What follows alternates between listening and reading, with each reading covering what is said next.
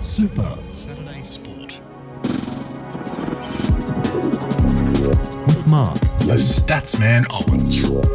You are with Mark, the Statsman Owens, on your Saturday morning as I welcome to the final time via the phone patch for this racing uh, spring. I speak of none other than Roman Koz. How are you, Roman? Uh, I'm going well, thank you, Stats. And Yep. um, it's looking like it's trying to rain here. There's a few drops on the roof right at this very moment. Now, I was going to ask you, are you back in Euroa because I believe you were in Geelong yesterday? Yes, I was. Yeah, I was um, catching up with some friends at a pub called the Como, of all names. A most unusual name. Uh, so, yeah, we had a few sherbets down there and uh, got the train back, etc. So, yeah, had a great day. Yeah, so, uh, and Euroa, of course, uh, probably didn't miss the storms of last evening, just like everywhere around the area. Correct, yeah. It thundered down at around about, oh, no, was at 10 o'clock or 11 o'clock or something? Somewhere around there. It really started to thunder down for a while. But it didn't really go, you know, all night type of thing. If it did, I, I didn't hear it because I would have been uh, fast asleep after a long day on the train. Uh, you know, we went down in the morning, came back in the afternoon. So it was, uh, probably spent about uh, four or five, four hours odd on trains down to Geelong as well. So five hours. Um, yeah, we were a bit tired when we got home. Now, before we go into having a look at Cranbourne Cup Day, you want to talk about a couple of things around racing there, Roman? Oh, well, I just thought if you wanted to have a bit of a chat, um, you mentioned standalone meetings in uh, in your little text there. I must admit, I'm not a, a really in favour of them. I, I think if they're going to run country cups and that sort of thing, they should be running them on a Sunday. I think um, the Saturdays is a you know people uh, parents have got children to take to various sports and there's all sorts of things going on. Where Sunday's a little bit more loose, and I, I reckon they're better off all on a Sunday. To be quite honest, what do you think? I, I actually think it's a good idea as long as they don't overdo it, Roman. Uh, I, I got I got a thing that, that they might start to overdo it a little bit, but the way it is currently structured with like the Cranbourne Cup and the Ballarat Cup, but standing alone, I don't mind that too much at the end of the spring. It's uh, yeah, it's it's something a bit different. I think it's great for the town itself uh, and the people in the town that get to go to a, a standalone meeting. But uh, yeah, I, I don't think it's a bad idea. I, I actually, uh, I haven't really got an opinion on it either way, but I don't think it's a bad idea, Roman. Yeah, I think sometimes it throws your form sort of things out a little bit, trying to work out Cranbourne form versus Moonee Valley or Flemington. You know, uh, Ballarat in a couple of weeks' time. So I think I think on those reasons it, it bugs me a little bit, but. We're punter stats. We can overcome uh, little hurdles like that, can't we? Yeah, well, the thing with Cranbourne and Pakenham, particularly in the last couple of years with Pakenham as well, you know, we see them regularly on a Thursday and Friday night in the summer now. Yeah. So they're virtually like marquee meetings during the week, and they've got them throughout the summer months. So yeah, it is different times, but I, I think it's a it's not a bad concept, Roman. I think the other thing that um, I was thinking about, uh, just having a quick chat, we better get onto the tip shortly, was the the issue about dominant trainers, like um, you guys mentioned Emma Stewart. I remember Graham Bates at the Greyhounds a number of years ago. I don't know what, what he's training like these days, if he's still training, and, obviously Chris Waller and Ciaron Maher with their massive sized teams. But look, that's been going on forever. Tommy Smith was being accused of that back in the 70s. I think Bart Cummings as well. You know, the bottom line is, as someone said there this morning, I was sure it was you or Dan, that they've worked very hard to get where they are. And um, I think people need to stop complaining and maybe work around it, you know? Yeah, look, the, the only thing I'd say about in relation to harness racing, like, well, how do I put this? Uh, It's probably it's probably the off Broadway code of the three in a lot of ways these days. It, it it hasn't got the following it had when I was a kid. It was massive in the seventies and eighties, in particular, the old Melbourne Showgrounds and Moonee Valley and those types of venues. But uh, it's sort of gone off Broadway a little bit. So to try and attract people back to uh, that uh, style of racing, it makes it hard when you sort of got a dominant person, albeit that person works really hard to put themselves in that position. I don't deny that. Yeah, I think- this. Look, the issue really is that there's so many races now. People can scratch horses. Uh, you know, you've got small fields all over the place starting to creep in now, and it's it's just too many races. But yeah, if the dominant trainers are dominant, look, we punters can work around that.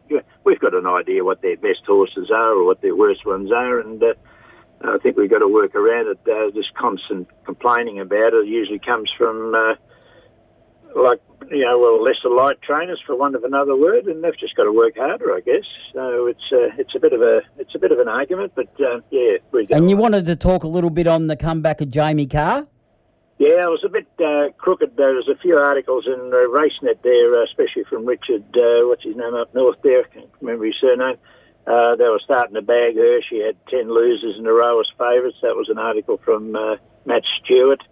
Uh, and within, it's incredible, you know. As soon as a jockey is bagged mercilessly, out they come and absolutely slaughter him. And she came out virtually the next meeting and rode a treble there at Flemington. I thought, good on you.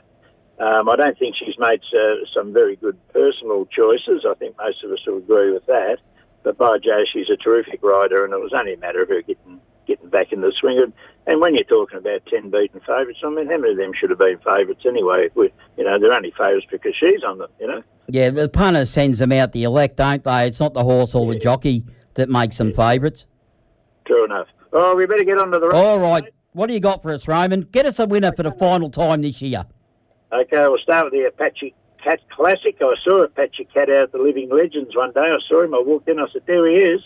And I wondered who the little weedy thing was beside him. There was a horse beside him with me. I had a grasshopper, ugly looking thing, and it was better loosen up. I couldn't believe it.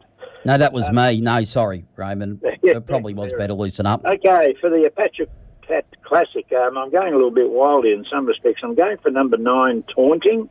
Uh, Michael Hickmott from Murray Bridge has brought that over. Five wins out of ten in the wet. The distance is no problem.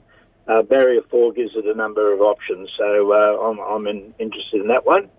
Uh, second, I've got number seven, Shalaman. Uh, it's only got one win out of seven at the distance, which looks a bad stat, but it's got two wins at 1,200 metres, so I don't think the 1,000 metres will be a major issue. Three wins out of 12 in the soft going and two seconds uh, out of two uh, on the heavy going, so it definitely handles the what we're expecting is a bit of a wet track today.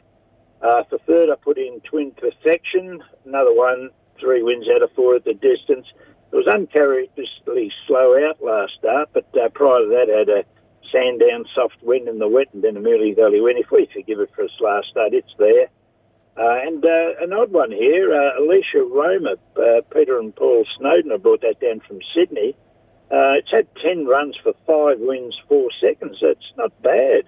Um, you know, they, they, don't bring their horses down for no reason at all. and It hasn't been mentioned by anybody that I've heard.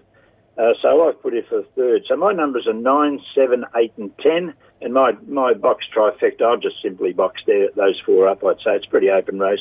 What about you, mate? Yeah, I've only got the two runners, like I said, with Dan Hibbard in Square Gate. It's the uh, Apache Cat. I'm on race eight, number two generation. It's nine to two in the old, five dollars fifty. Craig Williams and Maher Eustace. Look, finds it hard yep. to win, but looks well placed here. And race eight, number six, Rich Fortune, five dollars, four to one in the old. Look, it's second up, back in distance a shade, and it's four kilos lighter on its last run for Harry Coffey in the Hunter camp there. So, yeah, my numbers, I'm just suggesting have five to win on both. Race eight, number two generation, and race eight, number six, Rich Fortune in, uh, of course, the Apache Cat. Well, we're, log- we're at loggerheads here because I haven't got over the two in the top four. But that's racing, mate. So moving on to the Cranbourne Cup. it's now 1,600 metres. It used to be years ago 2,000. But um, perhaps they're using it as a bit of a lead up to the Ballarat Cup in a couple of weeks' time. Look, um, I'm tipping uh, number two, Just Folk. Uh, it's a dead set mudlark.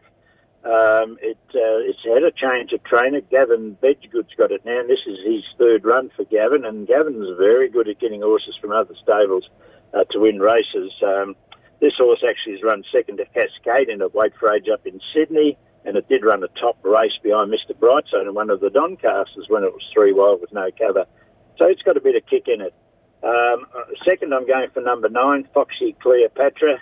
Oh my gosh, I wish I had a one first up last time. I had it at about 40 to 1, and um, everybody's telling me what a good thing it was beaten, and I, I tend to agree with, with them. Uh, it ran second in the Ethereal, uh, the lead up to the um, to the Oaks uh, about a year or so ago, a year and a bit ago, uh, in the slow, uh, and then in the in the Oaks it uh, pulled up lame. Of course, it's just had that one run this time in of 52 weeks with Craig Williams on it. Um, it's there. Um, Charter, Charter Horse is my third pick. three wins out of 11 at the distance uh, likes the slow. That first up behind run behind Star Patrol was a terrific run for a horse that uh, you know prefers a little bit longer in distance. Ran an absolute shocker in the Toorak, but uh, let's forgive it. I think the track was fairly hard that day. Stats uh, upon memory. Yeah, you can forgive it that run. Yeah, and it was twenty-five to one, so you know realistically it wasn't wasn't going to be much of a chance anyway. But this is a much much easier race and handles the wet. And for fourth, I put in number 10, Euphoric. Uh, not my type, type of horse normally, because it gets back, but um, it's been beaten in both its distance runs, but um, by a short half hit in both. And, uh, you know, the trouble with a horse like this is it gets back. and uh, But if they're running on, it's definitely a chance there. 2, 9, 5 and 10. And um, as far as my strategy in that, I think I probably just simply box them up as well, Stats. And you, what about you? Yeah, just a two horse play again here. I like uh, race nine, number one, pounding today yep. for, of course, the Luke Nolan, Peter Moody, uh, uh, Catherine Coleman combination. Of course, Nolan and Moody with a black caviar combination. $9.50, 17 to 2 in the old.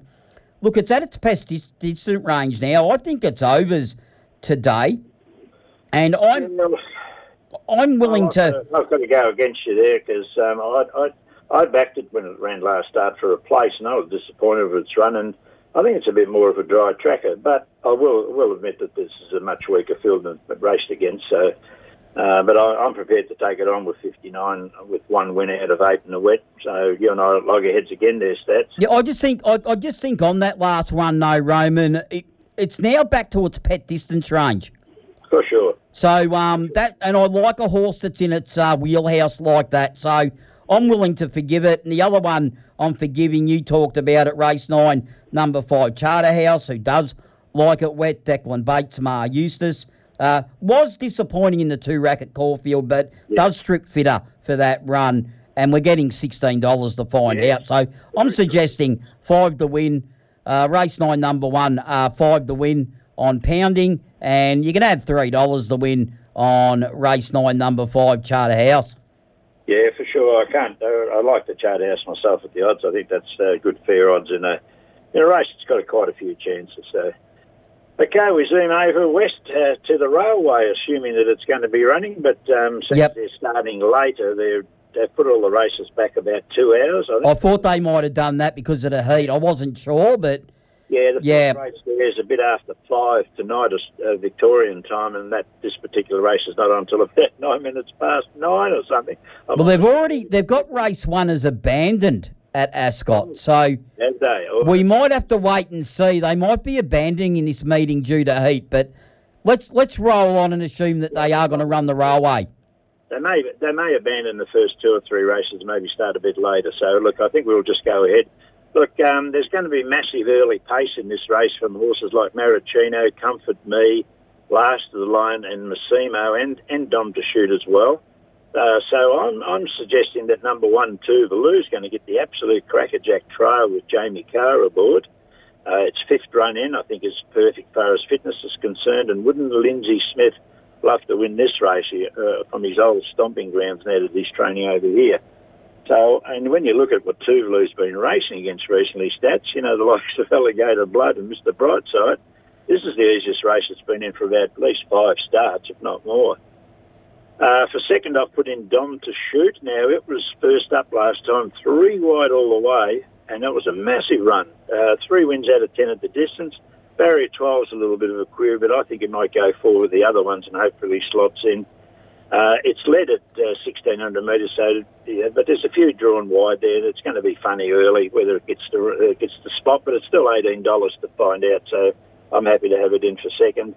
I put in third, number 16, the Velvet Queen. Uh, it gets back, and it was a huge run to finish very close to Dom to shoot in that uh, in that uh, last race. What was called? What was it called? I can't think of the name of it now. But the 1400 metre race, two wins and two seconds at the distance. Definite chance that the Velvet Queen. It's I think it's about twenty dollars, and I think that's uh, not bad. But the problem with it, of course, it gets back. And uh, but if I'm if I'm assuming correctly that the pace is going to be a cracker, really, that's going to actually suit it a bit. And for fourth, I'll put in El Safina, um, three out of three at the distance, six out of eight at the track, six wins and nine out of nine in the good, and Billy Pike, Grant Williams, Bob Peters. Gee, it's got it's got every single thing going for it.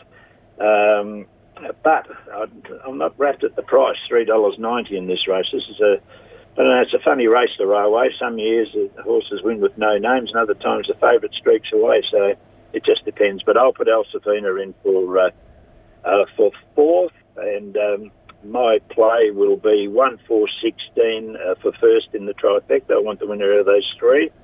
Uh, then one, four, seven, 16 and 8 for second, and then I'll have those same numbers, plus add 17 uh, in, for third position. But 17 Casino um, 17 may not get a run because there's only 16 runners allowed, so we'll have to wait and see. So that's them for me, stats. Um, I, like I said, I quite like Tuvalu. I don't think it's any good thing, but by Joseph, it runs up to this uh, Group 1 form of recent days, it um, technically should win by said that before about horses, and uh, they make liars out of us quickly, don't they?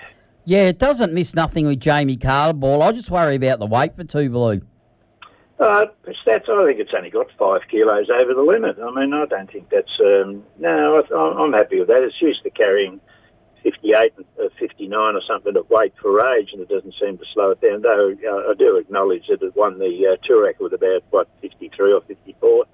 Uh, but that's still only four kilos difference here, so uh, I'm not worried about the about the weight so much. Uh, I just hope it doesn't get shuffled back a little bit. That's all. Yeah, like David Gately says, though, uh, physics is real and and weight matters. Yeah, oh well.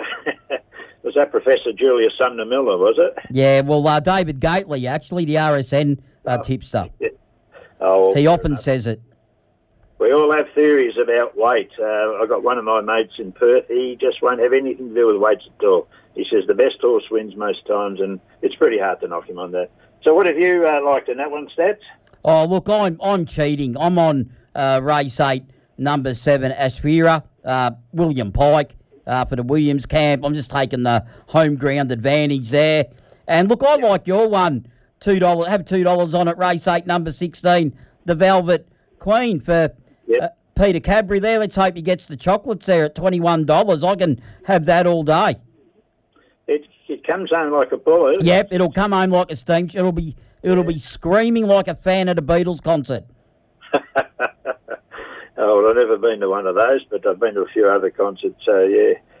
So yeah, there we are, stats. Uh, got anything else? Now uh, you were talking to Dan before about some of the uh, other races around. I haven't had a look at the form of any of the other races. So if you want to uh, keep talking with that, or oh no, just to, just give it a plug because it's local. The Tatura Cup's on today, Roman. Uh, of course, the first gets underway. If you're thinking of going out to Tatura, the first eight gets underway at nine minutes to one o'clock this afternoon. The Cup itself is race seven. It's at 24 minutes to five o'clock this afternoon. Look, there's a short price favourite in it, Roman. Yeah. Race seven, number six uh, Soaring Eagle, which is $1.45, which is 9 to 20 on in the old. What I'm suggesting is there's one at the top of the rates there, race 7, number 1, Soldier Love. It's at $17. It's only a. 7 horse field. I'm suggesting you take race 7, number 1 and 6 in the Quinella for $3. Yeah, David Brideoake's got that favourite. Has his other horse running, Turbo? I haven't had a chance to look at the scratchings this morning for those meetings. It's out, Roman. It's out. Okay, fair enough. Because I was thinking about backing that because I'm sure it's won that race in the past. So, uh, but obviously a dollar forty-five favourite that'll do him nicely. So money in the bank, Frank, isn't it? Well, we'll wait and see. Like funnier things can happen. Like Tatura can be a, a funny venue at times, but uh, yeah. you would think all being equal, it looks like Soaring Eagles race to lose. Fair enough. And what about up north? I heard you mentioning something to. Uh, to Dan about a couple of those big races up north. Uh, oh, just Kembla Grange, the gong today, uh, up there at Kembla Grange, and we're just taking race seven, number three, Oscar Penko, and race seven, number 11, Waterford, in the gong okay. today. The Illawa, or well, the Illawarra, I should say, Mercury gong. Oh, fair enough, fair enough. No worries. Well, that's where we'll leave it, Roman. I want to thank you for all your efforts this spring, and we might try and organise something for the autumn. Yeah, why not? It's all a bit of fun, and uh, we're doing our best to, to help the punters have a couple of bets here and there. And uh, if we get lucky and the good price ones come up, uh, well, happy days. And did you have a highlight overall for the spring, Well, or even something they could have done a bit better? something they could have done a bit better. Oh gosh, um, not really stats. I think it was just pretty well standard. You know, you, you run your races. Um, there were people arguing about track bias at one stage about a couple of times, but I think track bias is a little bit in the eyes of the beholder. You know, I mean. Uh, you need to be careful when you're talking about track bias that horses on the fence have got the best chance. I mean, the horse on the fence might be the best horse in the first place. Uh, you know, and, and look, I was watching somewhere the other day, and uh, after race one, one of those guys on racing.com said, gee, I wonder if there's track bias in. I think, gee, give it a break, mate. It's only race one, you know. Um, it, it might just been simply that the best horse won on the day, or the really good horses had a bad day, and therefore the thing that led won. So you need to be careful with track bias, I, I think. Um, look, basically over those four days, I think the track managers did a fantastic job. To be quite honest, those tracks look great. I, I don't know what you thought, but uh, what do you think? I thought that they did a terrific job. I reckon it's the hardest job in the world. You can't ever win, win at it. Like No. they carry on if it's a track bias, and then if it races cleanly, uh, people say nothing. exactly, isn't it? Yeah, it's easy to put the boots in, but um, no, I, I just think it all worked out beautifully. It was a terrific carnival. Um, I struggled and ended up making a small loss, but only because um, Cup Day I wasn't smart enough to take the field third in the in the Cup trifectas. If I'd have been smart enough to do that, I would have had a good uh, good uh, good carnival. But it's a pretty tough four days. You're talking what? How many races We're we talking about? Nearly forty races. Yeah, 37 over the carnival. Yeah, try and try and pick the eyes out of those. Some of those meetings were extremely hard. I, I thank Zardozi for winning the Oaks because uh, I thought her run was just sensational and uh, certainly looks a great chance in those autumn races up in Sydney and. Um, Sort of makes me think she's a logical. Well, I mean, it's hard to tell now, but possibly Caulfield Cup favourite or one of those ones up there because uh, like I said to you last week, I was shocked how easily rounded them up and just went whoosh, you know. So uh, horse-wise, that was my main one. The rest of them were, you know, you, you sort of good horses won, bad horses won, and it was just racing. But uh, I think that's the one that stuck out. All right then, Roman, we'll leave it there and we'll do it all again, hopefully in the spring of, of 2024. Well, all the best to Christmas for all our listeners. I hope you've enjoyed our um, Saturday morning chats, and um, I've enjoyed them too, Statsy. And I'll see you in a couple of weeks at the Christmas party, mate. Oh, I won't be at the Christmas party, Roman, unfortunately, this year. I'll, I'll actually be at the Werribee Cup on that Sunday. Ah, gee. Well, there you go. All right, fair enough. Okay, we'll leave it at that then. Eh? I'll catch up with you somewhere else. Look, when let me know when the next um, and Harness Racing meeting is or something, and I'll come up and um, have a cup of coffee. All right, no worries. We'll do, Raymond. Talk soon. Okay. See you guys. That was Raymond Koz live from Euroa for the last time in 2023, at least with the spring racing. He might be back in the autumn. You'll hear him throughout 1FM doing music shows, obviously, of course.